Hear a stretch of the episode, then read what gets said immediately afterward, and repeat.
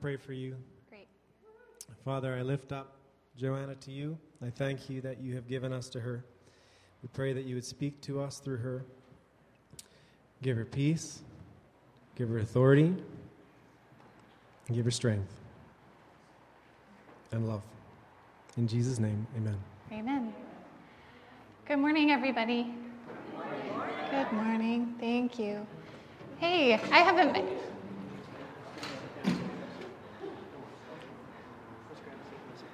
Awesome. Have a seat, buddy. Yeah. Thanks. Okay. No worries. All right. So, my name's Joanna, and I am a part of the teaching team here at Vancouver Eastside Vineyard. And our pastor, lead pastor, Gordy, and his wife Kathleen are away this week. They're in New Brunswick at some uh, denominational meetings. And I'm very happy to be able to talk to you this morning um, as a part of our series called Navigating with Lesser Lights.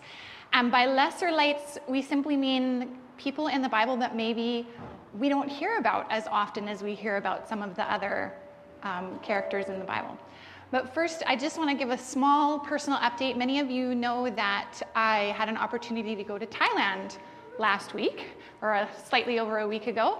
And uh, my husband and I work with Youth with a Mission, and um, we have been planning, um, uh, well, we have been planning. We've been part of a journey that we believe God is uh, moving our family towards uh, living in Thailand. But it's something with a timeline that has been flexible, elastic, and only somewhat revealed to us. And so um, the latest step in that journey is that God opened the door for me to go to Thailand for the first time. Wade had been there several times on missions, and, um, and I got to go, and I was there for a week, and it was amazing. So thank you for everybody who prayed for us and helped give to us to go. The main reason that I was there was because we have three kids who um, also are going to come to Thailand with us when we go there, and we wanted to see what it would be like for them. And so we did. Uh, the, the, the Thailand picture tour of stuff that probably not everybody does the picture tour of. Like, we'd be in a place and suddenly we would go, Oh, let's take a picture of the, the, there's a kid's toilet here. This is so cool. Let's take this picture. This is the best play area I've ever seen. And sure enough, when we showed the kids, that was I was glad we had a good sense of what they liked because sure enough, when we would show them pictures of things that we thought were kind of amazing, like look at this great big huge statue, they would say, "Oh yeah, that's nice," but it would be like, "Look at that tiny toilet! That is awesome!" So. That, that was what we did. So, so it was great, and, um, and this church has been a, a, huge part of that journey, and so we're still on that journey. Our latest update is that we, we now officially have no idea when we're going to Thailand. We think, we think that it's going to take us now at least a year to do the planning that we need to do in order to set up a business there, which is what we want to do. So, in, at this point, in our minds, we're here in Vancouver for at least another year. But we also are putting a great big caveat on that that we really have no idea. So that's our, our little personal caviar. We're not putting caviar or anything. it's not that we have anything against it, it's just we're on a limited budget. We're on a limited budget. So, enough about me. I want to talk to you about a different lady this morning, and her name is Priscilla. And in this picture up here, this is an artist's rendering of a picture of Priscilla, that beautiful lady there kneeling down to be baptized by the Apostle Paul in this painting. And this series, as we already said, is called Navigating with Lesser Lights. And that's a reference to, now, where do I point this to make it go? Is that happening? Yay, that's great. So, lives of Bible figures who aren't as well known. And it's, am I doing the right thing? Let's try that. Okay. And so, in light of the discipleship series that we've been doing as a church, so we just finished a whole sermon series on discipleship. And when I was looking up this concept of navigating by lights, this is a pre GPS idea that was at one point in time handed down from one generation to the next the ability to navigate by the stars now, if you want to learn about it, you just Google it. So I looked it up on the internet and I found it interesting that not only do they use lights in the sky to navigate by when you're sailing, but a navigation light is actually a light that's on an airplane or a water vessel. And a navigation light is something that shows the vessel's uh, position, heading, and status. And I thought that's a pretty cool analogy if we're trying to look at these people in light of discipleship. That our position, where are we on our journey? And our heading, where are we going? And our status, where are we standing in the big picture of things? For purposes of discipleship, where are we in our own discipleship? And where are we in relationship with other people, in relationship discipling them? So, studying Priscilla has caused me to examine my position, heading, and status in my own walk with God, and actually in the church at large. Um, this has been a very, in fact, this has been more a book knowledge week, and so I often kind of tend to uh, improv my sermons a bit off of notes, but I'm going to be doing more reading off of stuff that I've written this week, just because I really wanted to get the facts and things right. And as I was journaling this week, my, what I wrote was that to read about Priscilla has been an experience of getting in to swim in a pool that I've always kind of paddled around the edges of. I've had a very safe harbor during my Christian walk, of very supportive parents. I had very progressive leaders in my origin of denomination that allowed women and girls to be a part of things, even if the denomination as a whole maybe didn't officially say so. Uh, in working with youth with a mission, I've always been encouraged as a woman teacher and speaker and leader. And now here at the Eastside Vineyard, women are a part of the teaching team, and it's something that I've been encouraged in as well. But in the body of Christ as a whole, that's not always the case. And I guess I haven't ever been rankled enough to ask deeper questions about women in the New Testament, especially when I look at Priscilla, who was a leader, a co leader with her husband. And this was the state of the early church. And so I'm asking, where are all the women leaders now? But I'm getting ahead of myself because you might not have any idea who Priscilla is, and I only had the slightest idea who she was. So let me go back and just tell you a little bit more about her before we get into those questions that I was asking a bit more. So Priscilla was married to a man named Aquila, and Aquila was a Jew, and uh, in the year 52 AD, so that was about 20 years after Jesus rose from the dead, there in Rome, there was a Roman emperor, emperor whose name was Claudius. And there was some trouble in Rome with the Jews. The Jews were persecuting their Christian neighbors, and it was they were causing considerable disturbances in the city. I'm one of four children. We were all very close together in age, all 15 and 16 months apart. And I remember one time we were all fighting, or it sounded like we were all fighting, and my dad, who is a very gentle man, very calm man, we give him the grandbabies in the family. He walks around, they fall asleep on him. But this day he had seriously lost his cool. He was so done with the four of us fighting, and he just walked in and said, that's it, whatever it was, the TV's going off, or you're all doing that, you're all getting this, you're all getting this. And whoever it was who felt like they weren't in trouble said, It's not fair, it's not my fault, I never did anything wrong. And I remember him saying, Yeah, okay, well, that's for a time where you did do something wrong, but you never got in trouble for it. You're getting it now. And that's what the Emperor Claudius did in 52 AD. He went, the Jews are causing trouble. Now, some of the Jews were persecuting the other Jews who were believers in Christ, but Claudius didn't care who it was. He took the TV away from all of them, or he did whatever it was that he did, and he exiled the whole Jewish community out of Rome. So, this must have left like whole neighborhoods empty, but two of the people who were involved in that exile were Priscilla and Aquila. And they had to leave Rome, and they went to the city of Corinth. And this uh, Pontus, he, Aquila was from Pontus. Okay, so some scholars say that we don't know for certain if Priscilla was Jewish or Roman. We don't know if they were Christians at the time that they were exiled. Other scholars say that Priscilla was a woman of Jewish heritage and one of the earliest known Christian converts who lived in Rome. And her name is a Roman diminutive, it was a nickname. Her official name was Prisca, so Priscilla is uh, kind of a nickname but that's what she's called. She's referred to in the Bible at, at both names. And in Corinth is where they met the Apostle Paul. I'm pointing this at the wrong thing. And they were uh, tent makers by trade. So Priscilla and Aquila had to leave Rome. They migrated to Corinth.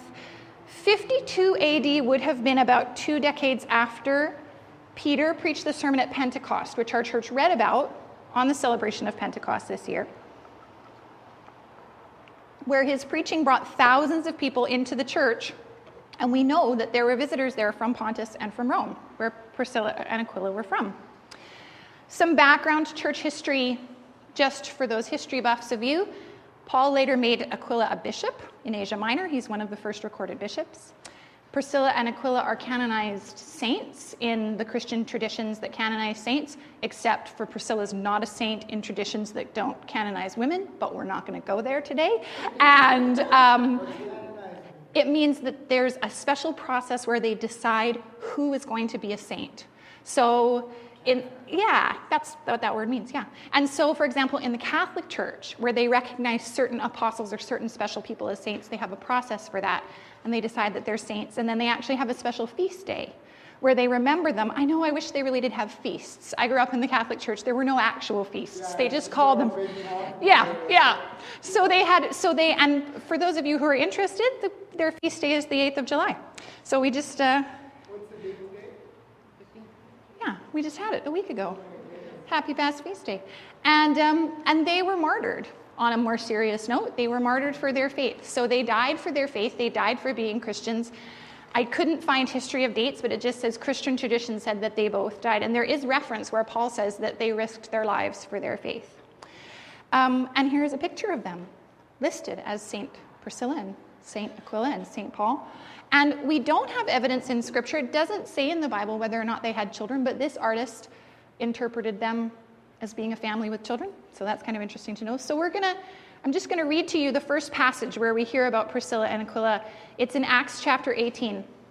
And this is what it says After this, Paul left Athens and went to Corinth. There he met a Jew named Aquila, a native of Pontus, who had recently come from Italy with his wife Priscilla, because Claudius had ordered all Jews to leave Rome. Paul went to see them, and because he was a tent maker, as they were, he stayed and worked with them. Every Sabbath, he reasoned in the synagogue, trying to persuade Jews and Greeks. So,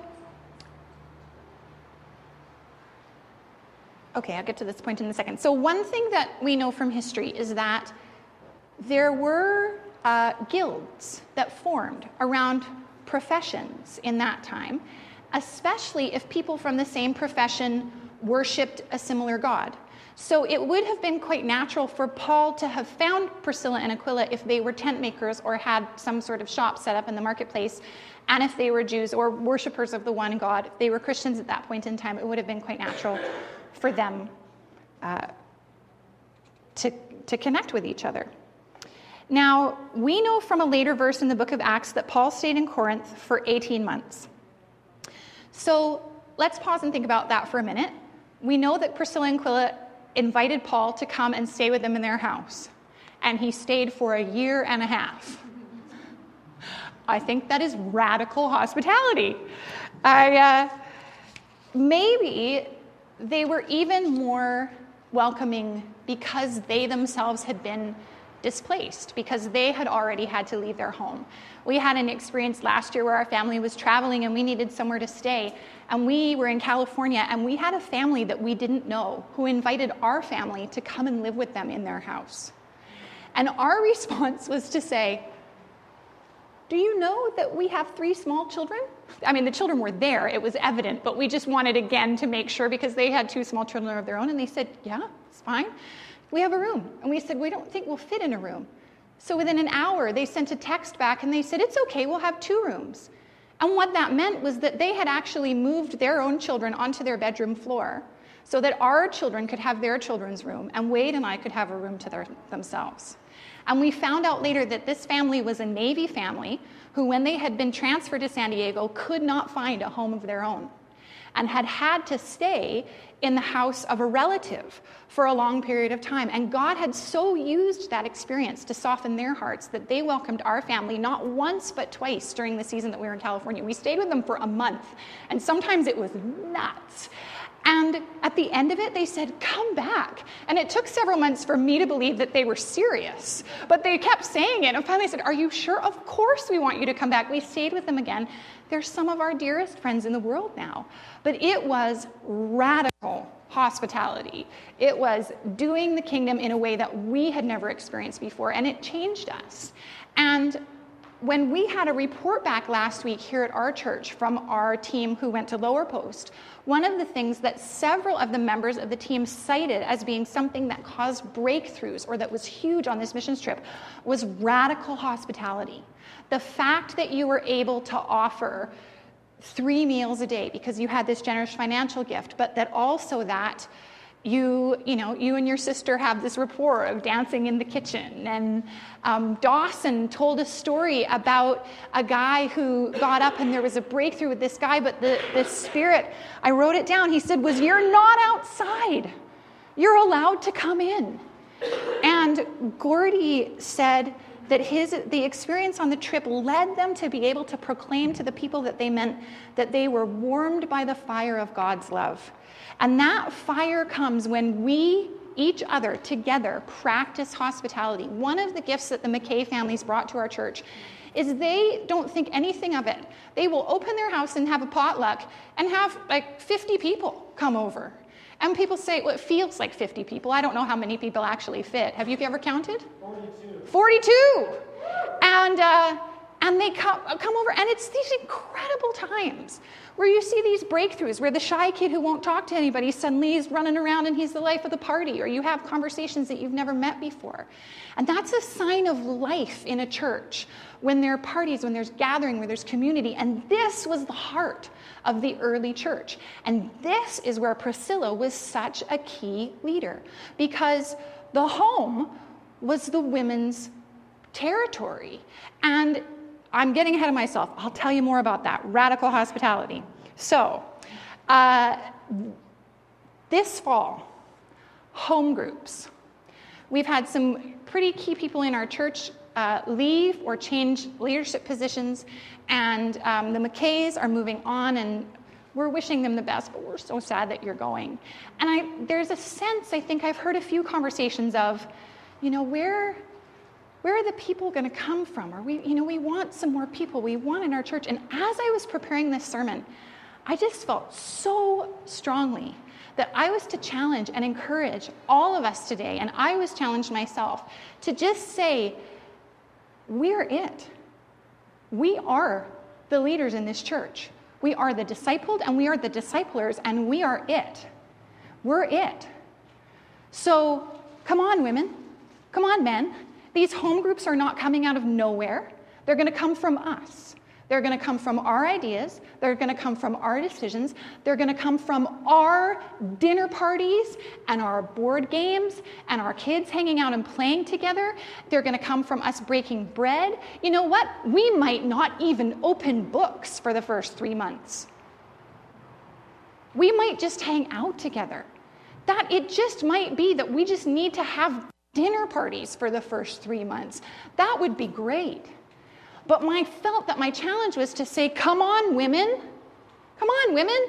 Come on, men. And I say it in that order for a reason. Because one of the special things about Priscilla is that and Aquila, that five of the seven times that Priscilla and Aquila are mentioned in Scripture, Priscilla's name is mentioned first which is so rare in antiquity that a woman's name would be mentioned before her husband that it's noteworthy, and almost every person that writes about her makes note of that.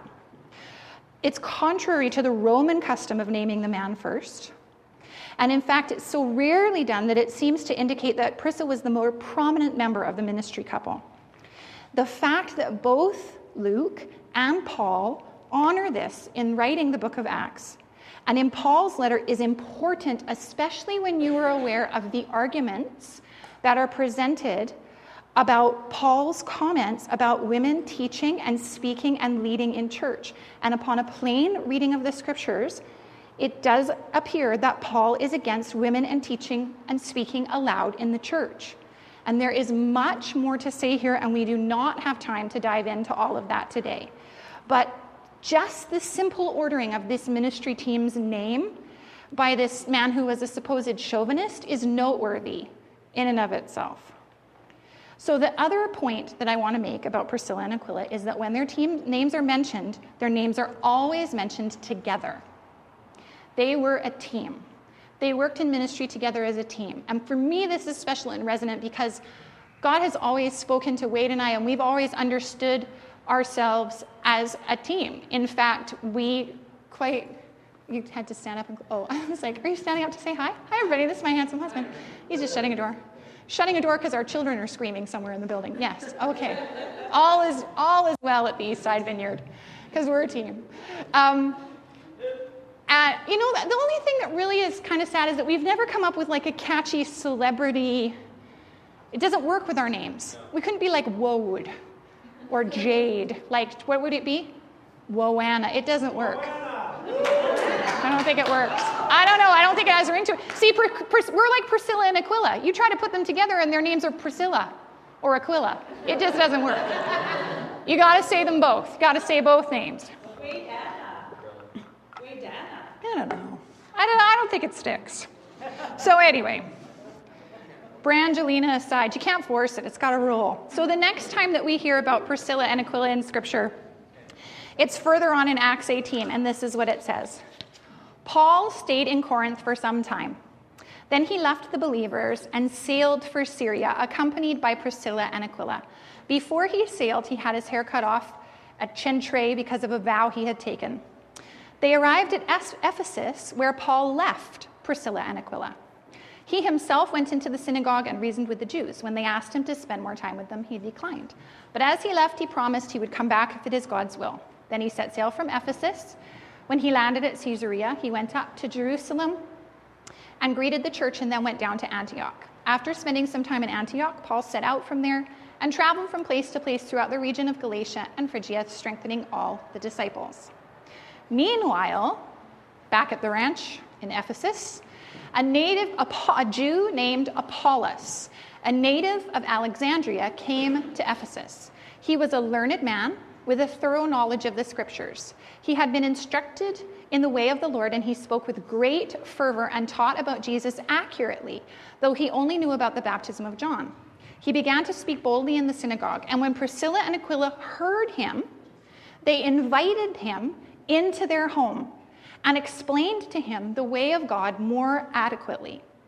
When Apollos wanted to go to Achaia, the believers encouraged him and wrote to the disciples there to welcome him. When he arrived, he was a great help to those who by grace had believed, for he vigorously refuted the Jews in public debate, proving from the scriptures that Jesus was the Messiah. So this is, uh, oh, I'm going to talk about Apollos in a second, but the first point that I want to make about this passage from Acts 18 is this. Paul stayed on in Corinth, then he left. They sailed for Syria. Then he arrived at Ephesus, where Paul left Priscilla and Aquila. So I think the inference from the beginning of this is that they all intended to maybe go to Syria, maybe. I think either way, this is brave. To me, if I'm needing to imagine. I'm navigating by lesser lights. I'm looking at this woman and I'm trying to use my imagination and my intellect to discern what characteristics about her I could gain from her life. I think, first of all, the fact that you're exiled from your home and you have to go to a new city to begin with is a big deal. But secondly, the fact that whatever happened with her relationship, where Paul, with her and Priscilla and Aquila, sorry, her and Aquila together learning from Paul, who was in their home for 18 months, there was something that was significant enough that when he carried on his journeys, that they said, okay, we'll go with you. And they were business people. They were tent makers.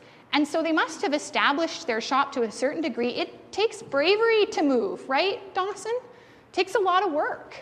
So the fact that they did this again, and then it could be inferred that this was maybe kind of a surprise that they were heading for Syria, but then they got to Ephesus and went, okay, think we're supposed to stay here. So we'll stay here. And it's a good thing they did because they wound up establishing a, a house church there. And so then when it, oh, and here's a great artist's rendering.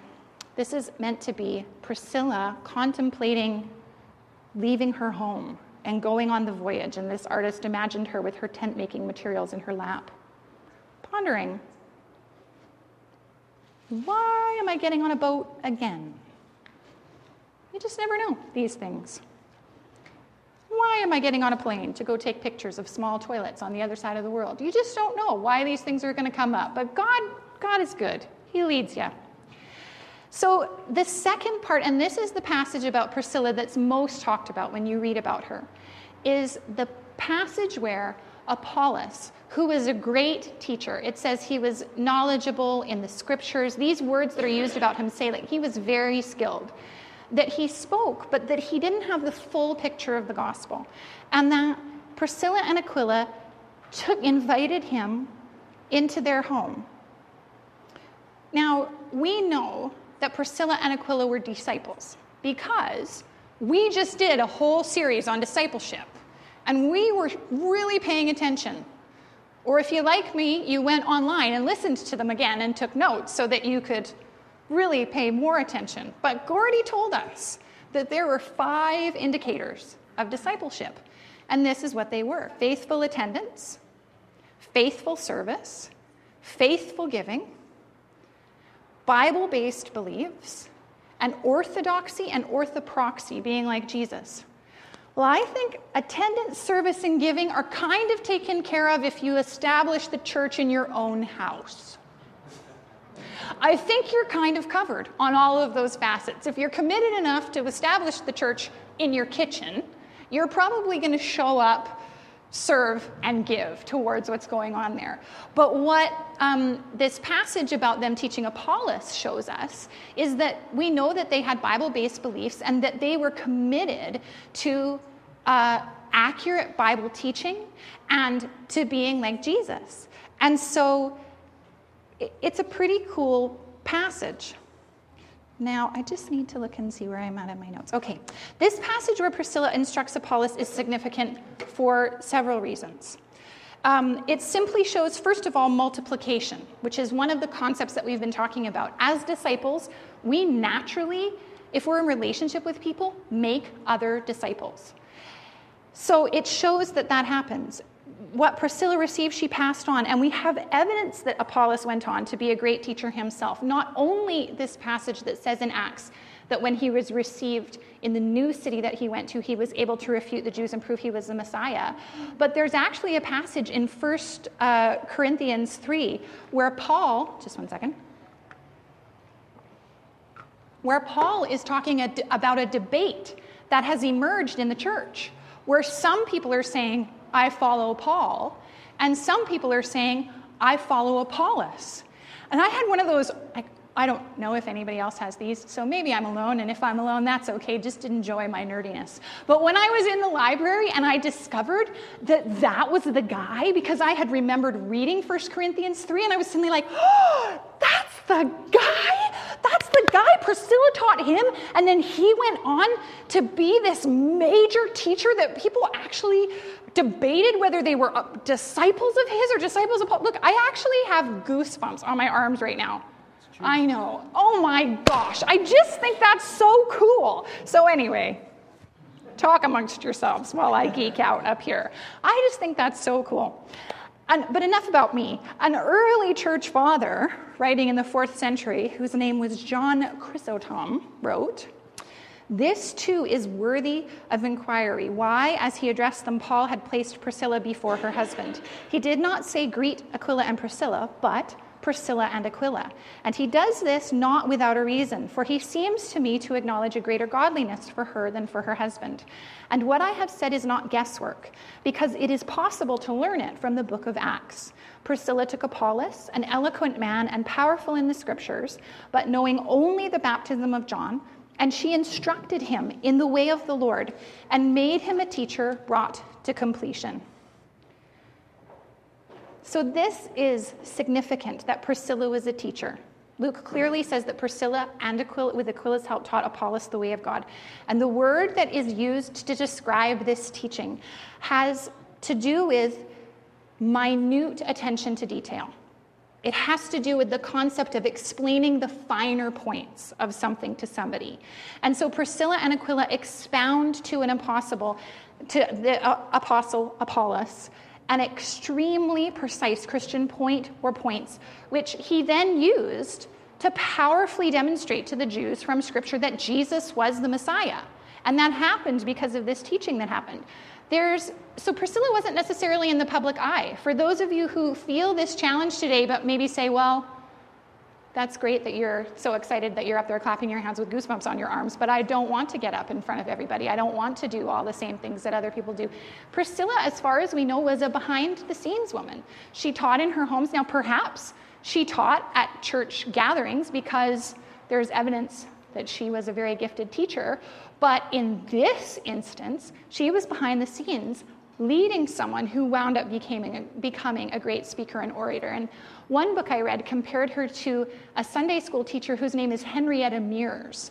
And she had a couple of Sunday school students in her class whose names were Billy Graham and Bill Bright, who were the founders of Campus Crusade for Christ. And here was this awesome little woman leading this Sunday school class, and she wound up turning out people who became um, one of the gentlemen, I can't remember his name, was the pastor at Bel Air Presbyterian Church where Ronald Reagan wound up going, and he was a tremendous influence essentially on a whole nation because this awesome woman of God had a Sunday school class where she taught some people who went on to be really powerful speakers.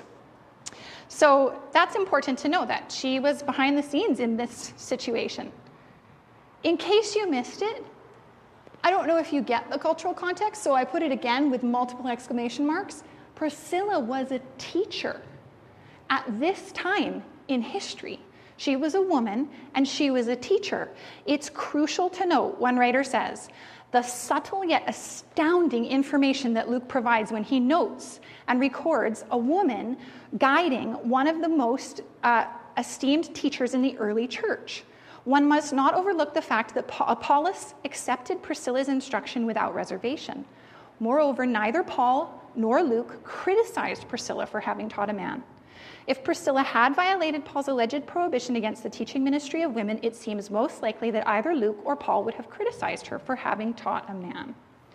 Even an early church father named Tertullian, Tertullian, Thanks, yeah, that guy. He's often been quoted actually for accusatory statements about women, but he recognized even that by the Holy Priscilla, the gospel is preached. My friend, uh, Dr. Beth Stovell, she used to go to this church. Back then, she was just Beth Stovell, but now she's a doctor, so I like to call her Dr. Beth Stovell. She is a good friend of mine and a former member here at the Vineyard. She recommended some great um, resources to me for this um, uh, sermon. And one of the things that she recommended was that there's an organization called Christians for Biblical Equality, and they actually call their academic journal the Priscilla Papers. So, the Priscilla Papers Journal is the academic voice of Christians for biblical equality that provides interdisciplinary evangelical scholarship on topics that relate to a biblical worldview on gender equality and justice in the home, church, and world. So, this is why I say I feel like I jumped into a swimming pool that I'd kind of just dabbled around the edge of because as I started reading, I just got deeper and deeper and deeper into this. And as I started reading more and more and more, there are so many references to women who Paul addresses as co workers and um, co laborers. And he didn't, some translations call Phoebe a deaconess. There's no such word as deaconess. It was the same word for the man and the woman. Paul makes no gender difference in his writing. He was astounding in the way that he worked with and referred to women. And it is so exciting to me to read, to really read about this for the first time. And I hope that I can translate a little bit of this and maybe just spur you on to. I, I, let me just say, I got so passionate about this that by the end, I was a little offended that we were calling this series Lesser Lights. I was like, Lesser Lights? Priscilla is not a, le- come on. She's so good. So, anyway, I've obviously fallen in love with this woman. The other fantastic thing, and this is so interesting, and I know I don't know how controversial this is or not, but I just think it's so exciting. So I just have to tell you that there are several scholars that believe have advanced the notions that Priscilla was the writer of the book of Hebrews. There's uh, quite a few indicators that point in that direction. First of all, it's anonymous. So it may have been the fact that a female author would have been discredited had she put her name to the book. Um, she was an excellent teacher, And much of what's said in that book is exactly along the lines of what's described that she taught to Apollos in order for him to be able to prove that Jesus was the Messiah to a Jewish audience. The author was obviously a close associate of Paul's. Paul seems to be dead at the time of the book's writing, and Priscilla is one of the people that he greets in his last letter, so timeline would be accurate. Several women are listed as heroes of the faith in the book of Hebrews. The writer includes several practical examples of childhood and parenthood and discipline. There's four nautical terms that aren't evident in English, but that appear in the Greek. And we know that she did four different sea voyages. Well, I'll have to tell you in a minute. She didn't just stay in the church, she actually moved on and founded some more house church. She was a brave woman. And um, the author takes great interest in the tabernacle, and that could be indicative of the fact that she was a tent maker, just throwing all the darts at the wall here. And the author uses a plural voice several times in the book. We, we, we, we. And Priscilla and Aquila were a ministry team. So it's there's thoughts so but we don't know we don't know this but the point is is that she was a gifted teacher and she was respected by apollos and paul and she had a crucial role in the establishment of churches at corinth and ephesus and rome and she was referred to as a, a co-worker she was a partner. That's what Paul called her. He, he uses this word.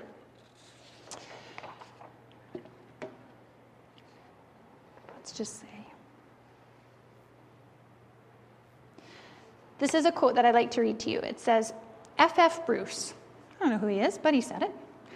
Paul seems to make no distinction among his fellow workers. Men receive praise and women receive praise for the collaboration with him in the gospel ministry without any suggestion that there is a subtle distinction between one and the other in status or function. And another quote that I read says, because congregations were subject themselves to Paul's co workers, they would be subject to Priscilla as a co worker and as a leader of the congregation that met in her home. Paul wrote that a church met in the house of Priscilla and Aquila, and again, Paul mentioned Priscilla first, indicating that she asked as the person most prominent in that congregation. Because she met in her home, it met in her domain because the home was primarily under the influence and control of women. And because the fledgling churches had no place to meet except in homes, they entered into women's domains, which became the church's domains. And the home, as the meeting place of the earliest Christians, also became the place where discipleship, this is our word, and teaching take place. And women would have been included in the activities in the home church and probably had equal status with the men. In addition, there's evidence that wealthy pagan women gathered in private homes for their worship celebrations, and many prominent and wealthy women converted to Christianity and probably would have followed their own custom of opening their homes, their domains, as places of worship and gathering for the Christians. Besides Priscilla, there are numerous other New Testament women who had churches in their home. Lydia, who our own Lydia is going to be teaching about later in this series, Mary, Chloe, Nympha, Apiphia, and someone who's referred to as the elect lady. So it's kind of a big deal when we think about how we do church. And especially in light of the fact that I think for our church right now, at this season that we're in, because at the beginning of the discipleship series, I was pretty sure I remembered Gordy saying this, but I went back and listened again, and he said something pretty radical in saying that he really feels like God is moving our church into this season of home groups to maybe even change church structure. He said, you know, maybe we don't meet here as long. Maybe we meet here for part of the time. Maybe we meet here for meals, maybe whatever. And I just, I, I read all this with such a sense of urgency where I thought, I think this is for us now. I think there is something special happening in our church that is going to be sparked by whatever this home group series is going to be in the fall. And I, again, the challenge I have today is I feel like we are not supposed to look for the people who are starting the home groups. I really believe the challenge today is for each person who has been a longtime member here at the Vineyard to say, okay, so God, Tell me why I'm not supposed to start a home group. That would be my challenge. I mean, there's lots of reasons why we can come up with, I don't know. But we've been challenged that way, so we're going to do it. We don't know what it's going to look like yet. I was like, I don't know, maybe we should read a book. But my husband is a visionary. He was like, No way. We go to a church that said we can do a home group where we can do anything we want. I'm not going to read a book. We don't know what we're going to do yet. We'll see. Maybe we'll read a book and I don't know. Whatever. We'll figure it out. So let me share with you the other scriptures where Priscilla is mentioned. Oh, wait, but this is neat. This is a stained glass window in a church in Australia. And at the top is Priscilla and Aquila. And at the bottom, it's a stained glass picture of Priscilla teaching Apollos with Aquila beside her. That's so rock and roll. I just love that. Ugh, I want to go there. Okay. So, this is the, the next place that Priscilla and Aquila are greeted in Rome. So, they got back to Rome, apparently. They left Rome. They obviously managed to get back in because in Romans, Paul's writing to the church and he says, I commend you to our sister Phoebe, a deacon of the church in Cenchreae. This is translated with the, uh, from the gender inclusive translation, today's New International Version. So it says deacon, because that's what the word meant. So there you go. I ask you to receive her in the Lord in a way worthy of his people and give her any help she may need from you. For she's been the benefactor of many people, including me. Go, Phoebe. Meet Priscilla and Aquila. Greet Priscilla and Aquila, my co workers in Christ Jesus. They risked their lives for me. Not only I, but all of the churches of the Gentiles are grateful to them. And greet also the church that meets at their house. What a commendation that they risk their lives for Paul and that all of the churches of the Gentiles owe it to this team, this ministry team that were that were business people together. Oh, anyway.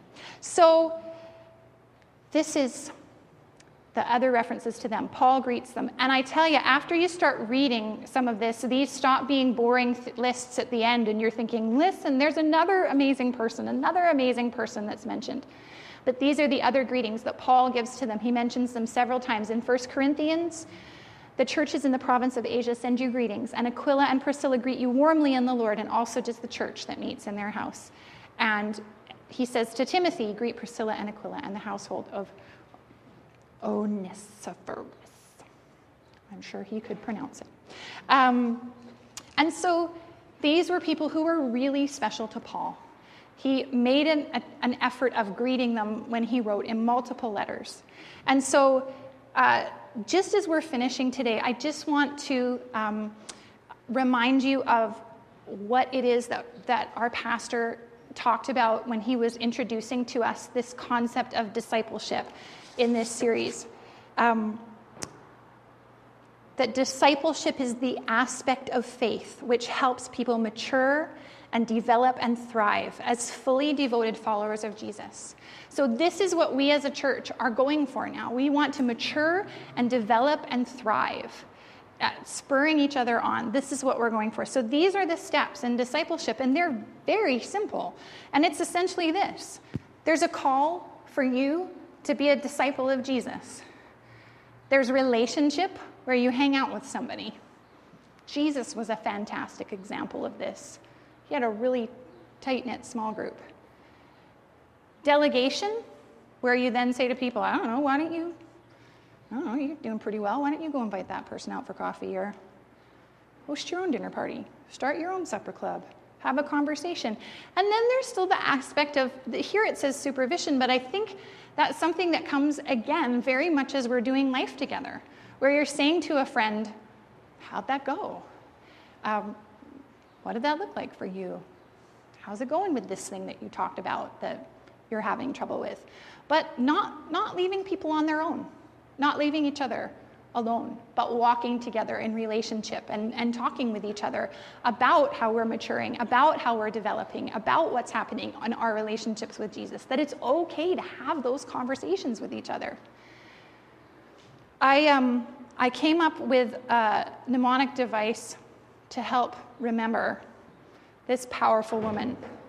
Oh, yes, I did actually find things to help you remember Priscilla that spell the word power Oh, yes, I did. This powerful woman.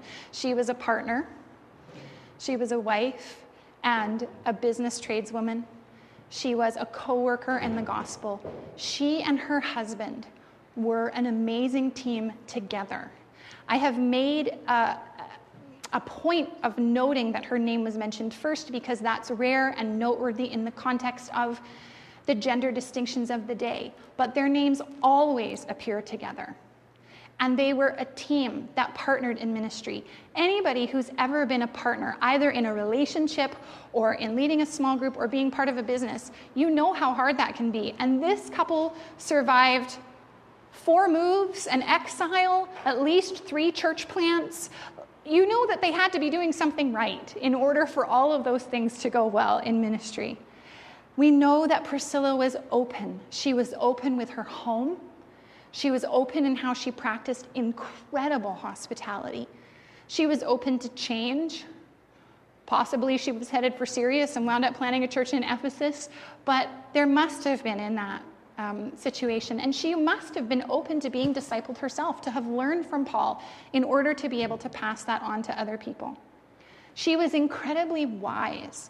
Um, our pastor Gordy passed on to me a passage that he really liked about Priscilla and Aquila, and it's an kind of an older fashioned writer in the way that he terms it, but essentially what he's saying is, what would you and I have done if we were in a sermon and we heard a guy who was powerfully preaching and he was powerfully preaching this message, but it was kind of just wrong?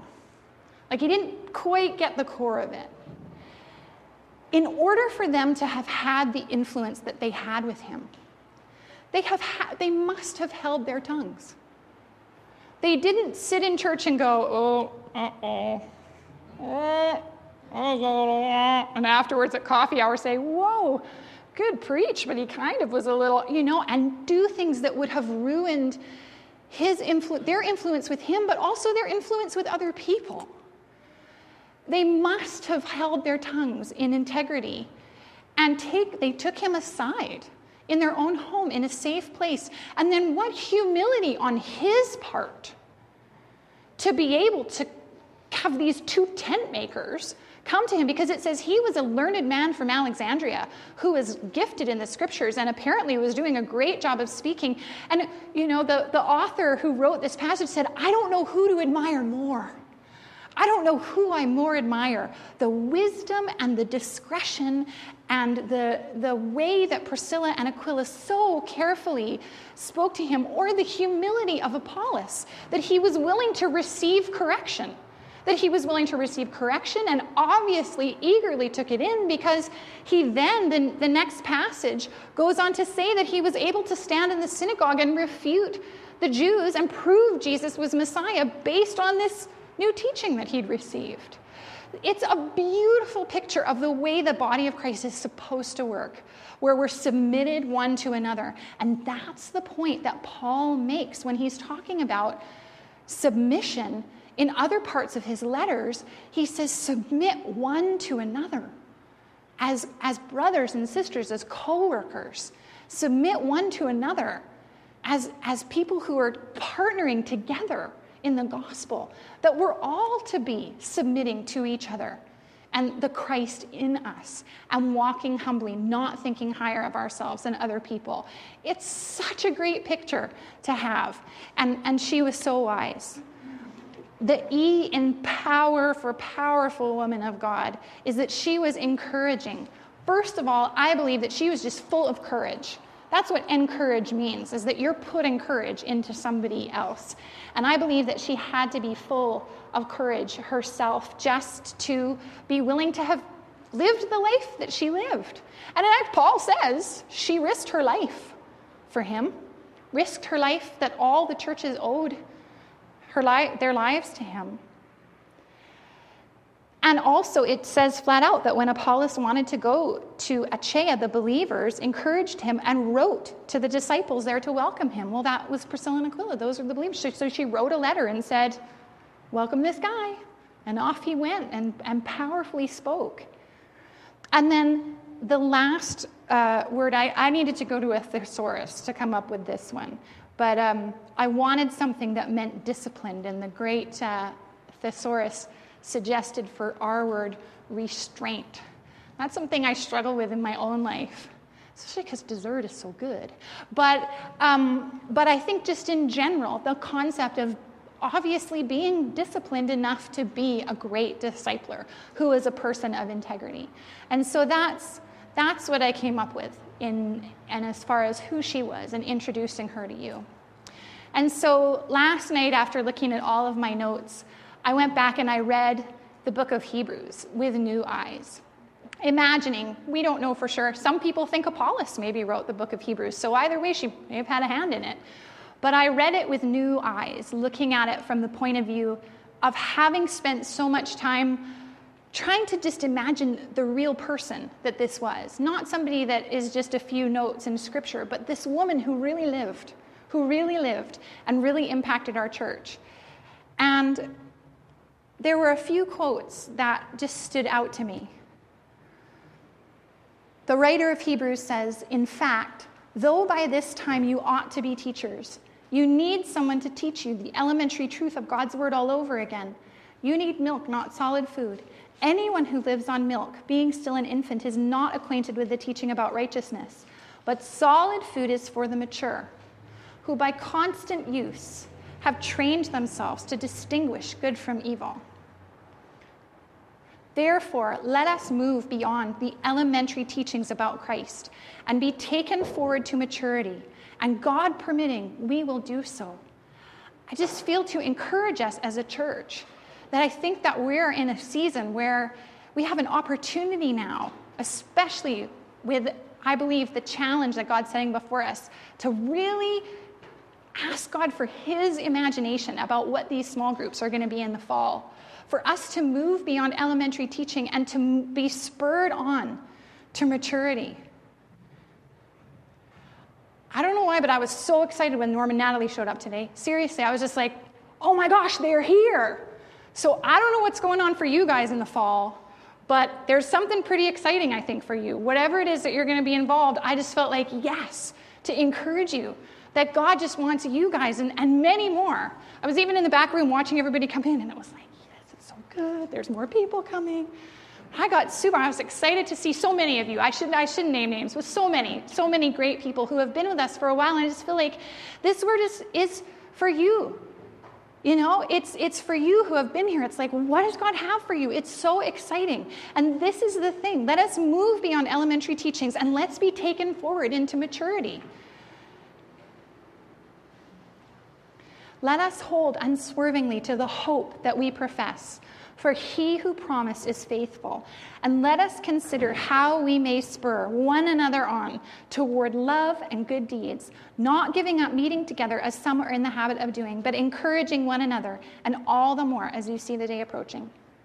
So that that's my heart as I just have shared with you about this this lady who was a fantastic light in the early church. And um, and this is what I hope to do today. I really hope that this message has spurred you on by, by, by the power of the Holy Spirit, that the Holy Spirit would be stirring inside you now, spurring you on to love and good deeds, not giving up, but encouraging one another, and all, all the more as you see the day approaching. So, uh, unless you have any other thoughts, Dawson, any thoughts? No, right now? I love to just spend a minute being quiet. I don't know what your life is like, but quiet moments are so rare. and um, we have a little opportunity right now to just listen to what the Holy Spirit is saying to the church. So uh, I'd love to just pause and um, just spend some time and ask God what it is that God would speak to you out of this message. And if you're visiting today, I would say, what is this for you in your congregation, in your home? What is it that God has for you? Why are you here today? Why did you get to hear this message? Um, it would be fun to find out. Um, but, but what is it for you? What is it that the Lord has for you to do? And, and what is it that God wants to spur you on to love and good deeds? So let's just take a minute and just be quiet before the Lord and Listen.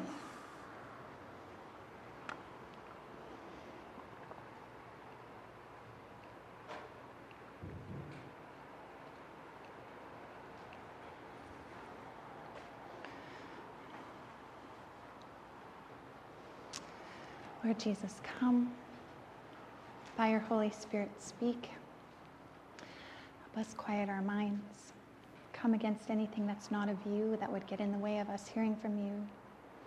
Help our own ideas or doubts or imaginations that would get in the way of what you want to say be silenced.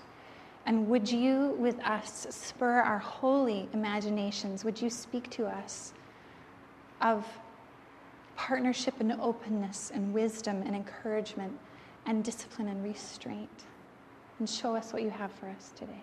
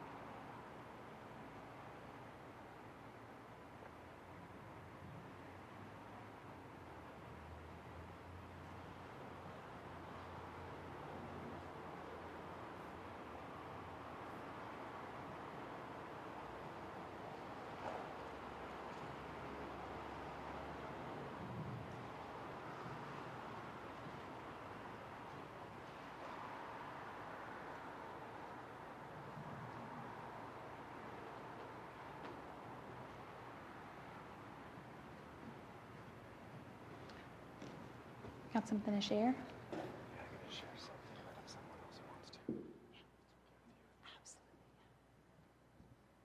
Well, I just have one thing to share, and if you have anything else that's on your mind and heart and that God's spoken to you, then you're definitely free to do so. Uh, it is twelve fifteen though, and we have to pick up our kids pretty soon. Um, but yeah, this is for the for the men. If you um, if you were hearing parts of Joanna's sermon where she was like, "Hey, women, let's go, let's lead," and you're like, "Well, wait a second, you know."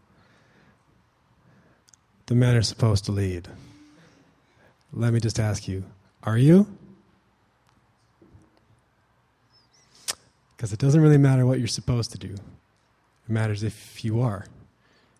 Are you stepping into the place that you feel with that admission go, yeah, the men are supposed to lead? Are you stepping into that place in your day to day life, in your family, in your church?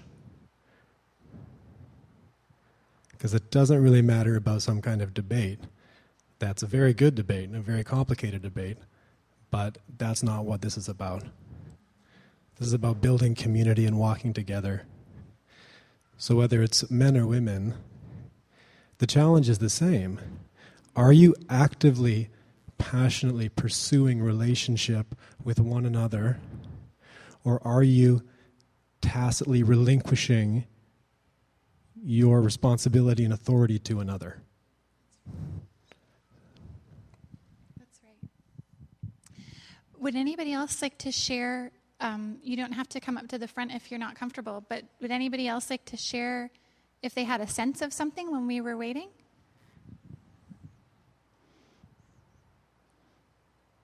If you're like me, the fact that I asked that, and then if you're like suddenly have crazy butterflies and your palms are sweating, that might be an indicator that you're supposed to say something.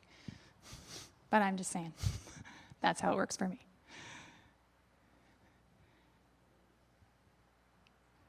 Okay, that's okay if there's not. But if you're supposed to share, share now. Otherwise, if you're like me again, you're going to have to call me later and say, I was supposed to share and I never shared. Thanks, Norm.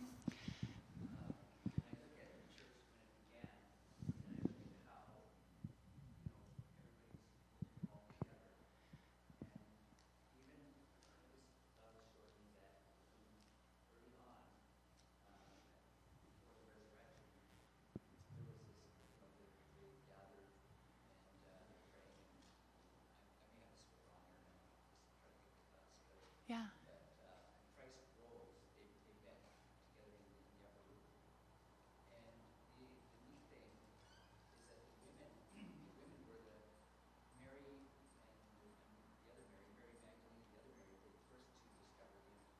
Yeah.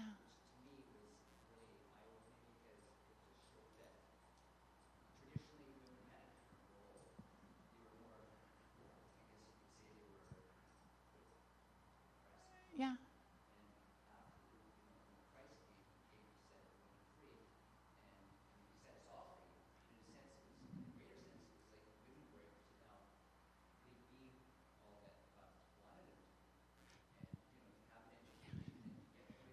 Yeah.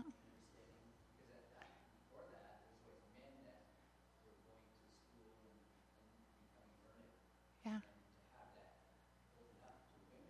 Yeah. That's right. Yeah, are we still recording, Dean?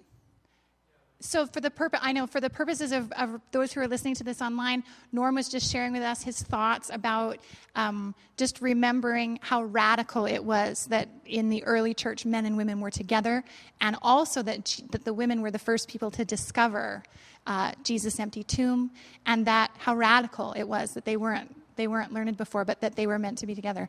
Yeah, you're right, and it, it is. It's meant to be all together. Yeah, all together as a team. One interesting point that I discovered with this was that one of the reasons why the women were able to view the um, crucifixion is because women were perceived as not possibly being part of a revolution when he was crucified. And that there was somebody who was recently studying in the Middle East who said, oh, yeah, women are, are free to come and go, be- but the men were hiding because the men were perceived to be part of the revolution. And how we know about partnership in the early church is that later on, they were killing men and women equally. Everybody was a part of the revolution. And the fact that Priscilla and Aquila were martyred together is actually a symbol or a sign that they were both participating and responsible because at the time of the crucifixion, they didn't possibly imagine that the women could have been any, any part of it. But yeah, that's right. That's great. Okay, well, we, uh, it's our official time to wrap up as far as people who need to go and get their kids from Sunday school. But we don't want to stop anything that's, wait, yes? You have to talk? Was that me? No? Ahead. All right. I don't want to cut you off. Are you sure? Are you sure, Anna? Come on. Come on. What do you want? No, I'm just kidding. You all right? You good? Okay. Okay. Well, thank you all for listening today. I'm just going to offer a prayer of thanks for the day. And then I would really invite you, if you have more ideas on your mind, to continue to stay and just talk with each other and be church. And thank you all for listening so attentively today. I really appreciate it. So, Father God, thank you that you love us and that you've created us in your image to love you and serve you with all of our giftings together in community with each other as a body. And that you want for each one of us to come into the fullness of everything that you have planned for us. And you want our church to come into the fullness of everything that you have dreamed and planned for us. And Father, I pray that you would spur us on to be co creators, co imaginers, partners in life, that we would sense daily your joy in us and your delight as we share that joy with each other. I ask your blessing on my brothers and my sisters. I pray for them as they go out into their communities and jobs and homes and life and travels this week. And I ask your blessing upon them in the name of the Father and the Son and the Holy Spirit. Amen. Who are getting married by this time next week? They will be married! Yay! Congratulations, Vernon Lydia. Okay, thank you everybody for coming. Have a great week.